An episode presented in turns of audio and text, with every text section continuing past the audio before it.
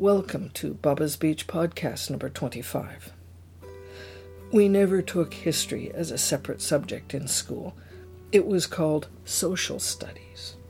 Of course, Canadian history was all part of it, as was the export products of Barbados and the ports of France.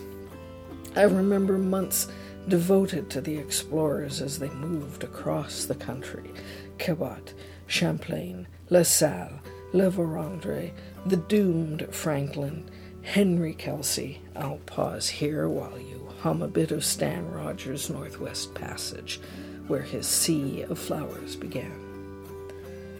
Partway through grade five, however, I remember the teacher handing out a mimeographed page with the outline of three flags on it. Remember those purpley blue mimeographs? After the class finished surreptitiously snorting the residual vapors of, of alcohol and ink, oh, no doubt one more of the umpteen environmental factors contributing to my generation's brain damage the teacher began to tell us Canada was getting a new flag and we were going to help choose it. She held up a color picture of each of the choices and then told us to color in our pages so we could take them home with us as a memento.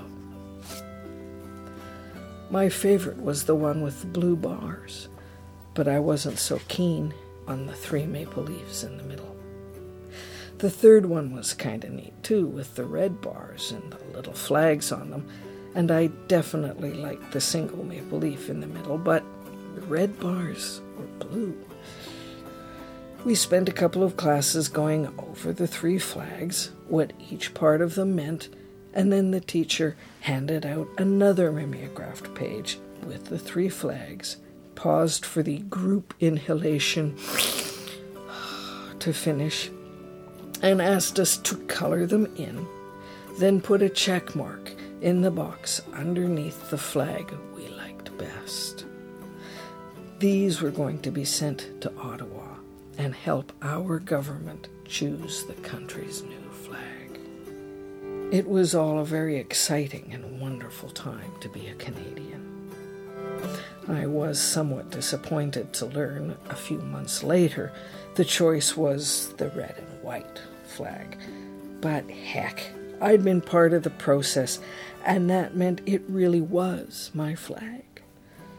I never stopped to consider the amount of time needed to wade through the thousands of mimeographed sheets from all the school children across the country to count our votes, or how much our tiny voices really mattered when all was said and done.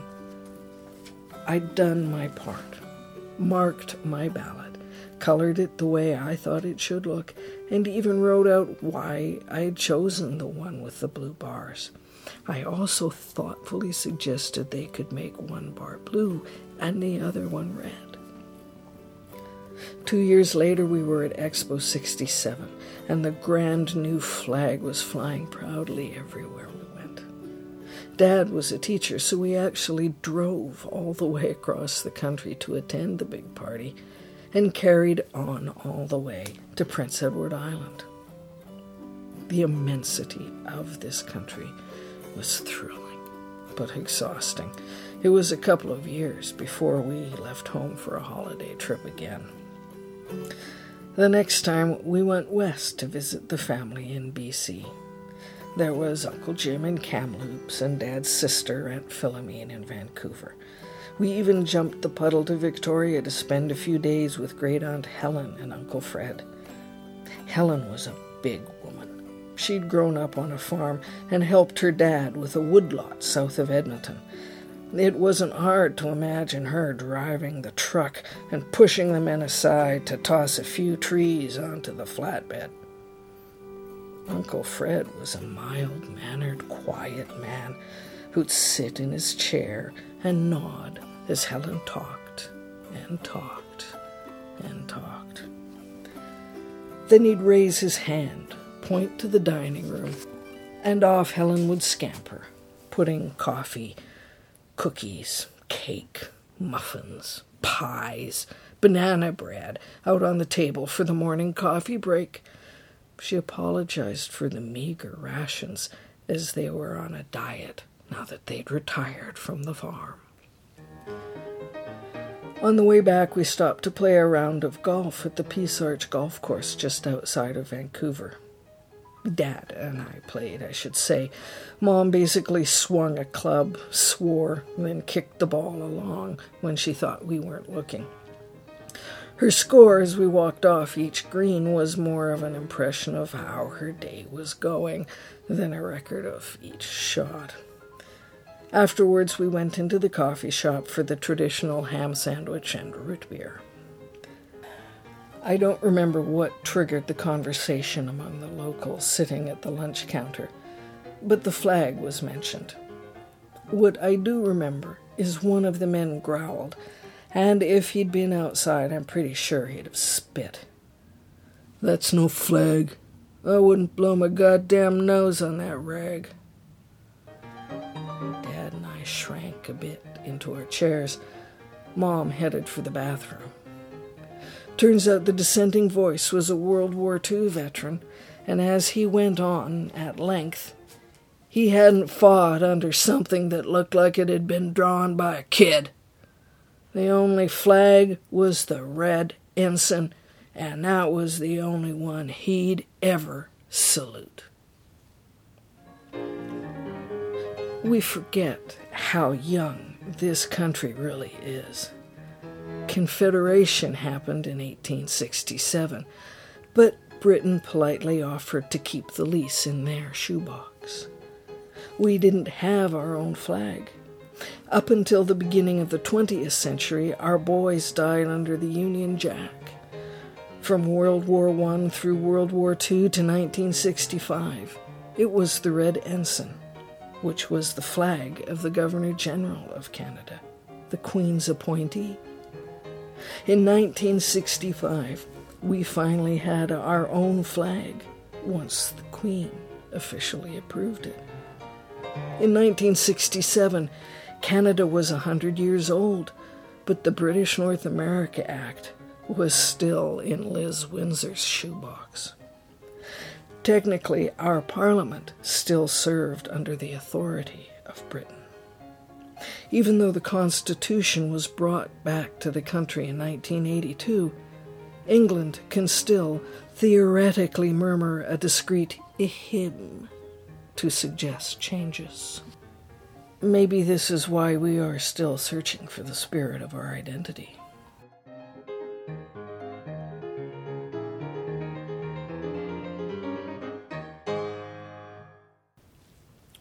Lived in the neighborhood of America's loud, proud, and visceral patriotism for so long, it's hard to find the things that make us different from our red, white, and blue neighbors. There is a quiet voice, I'm convinced, deep inside of us, and it calls to people from other countries who come here to live under our red and white flag.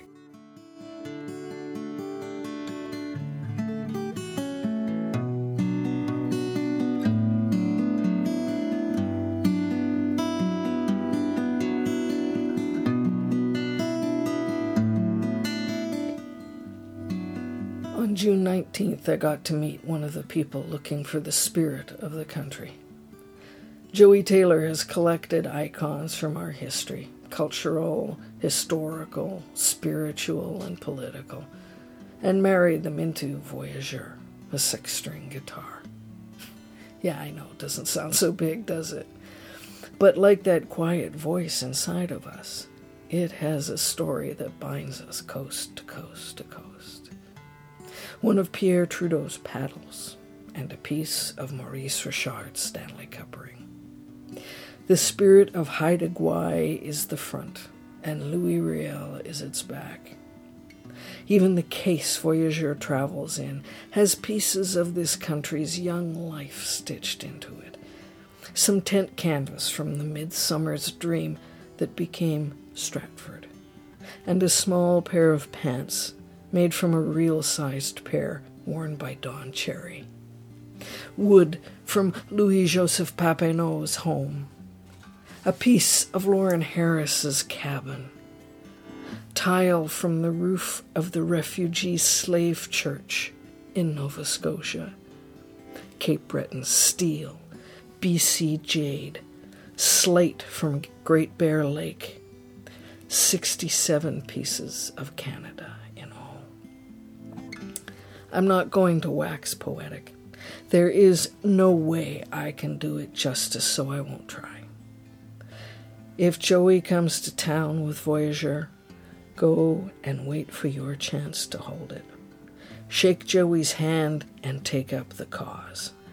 He's doing it on his own time and his own dime.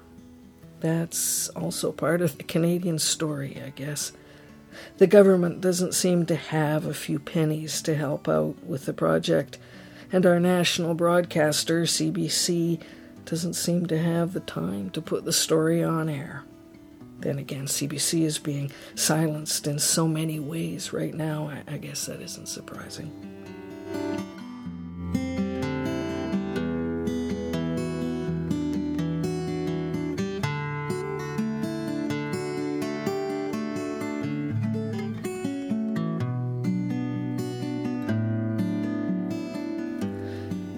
It's a young country, you know.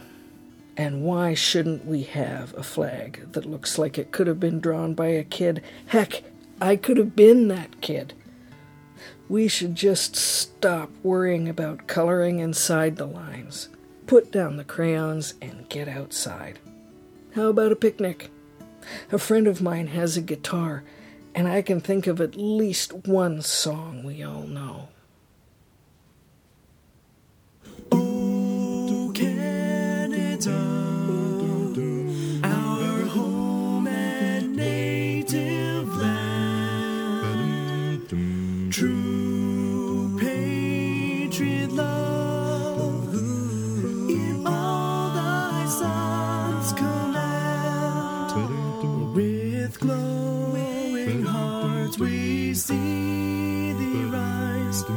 True north strong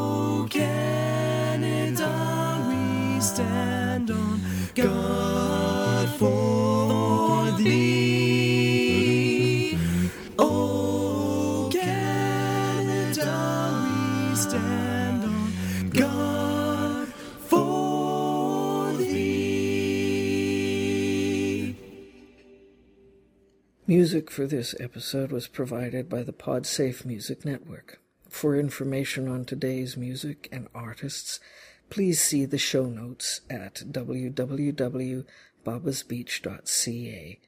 While you're there, please leave us a comment. That's www.babasbeach.ca.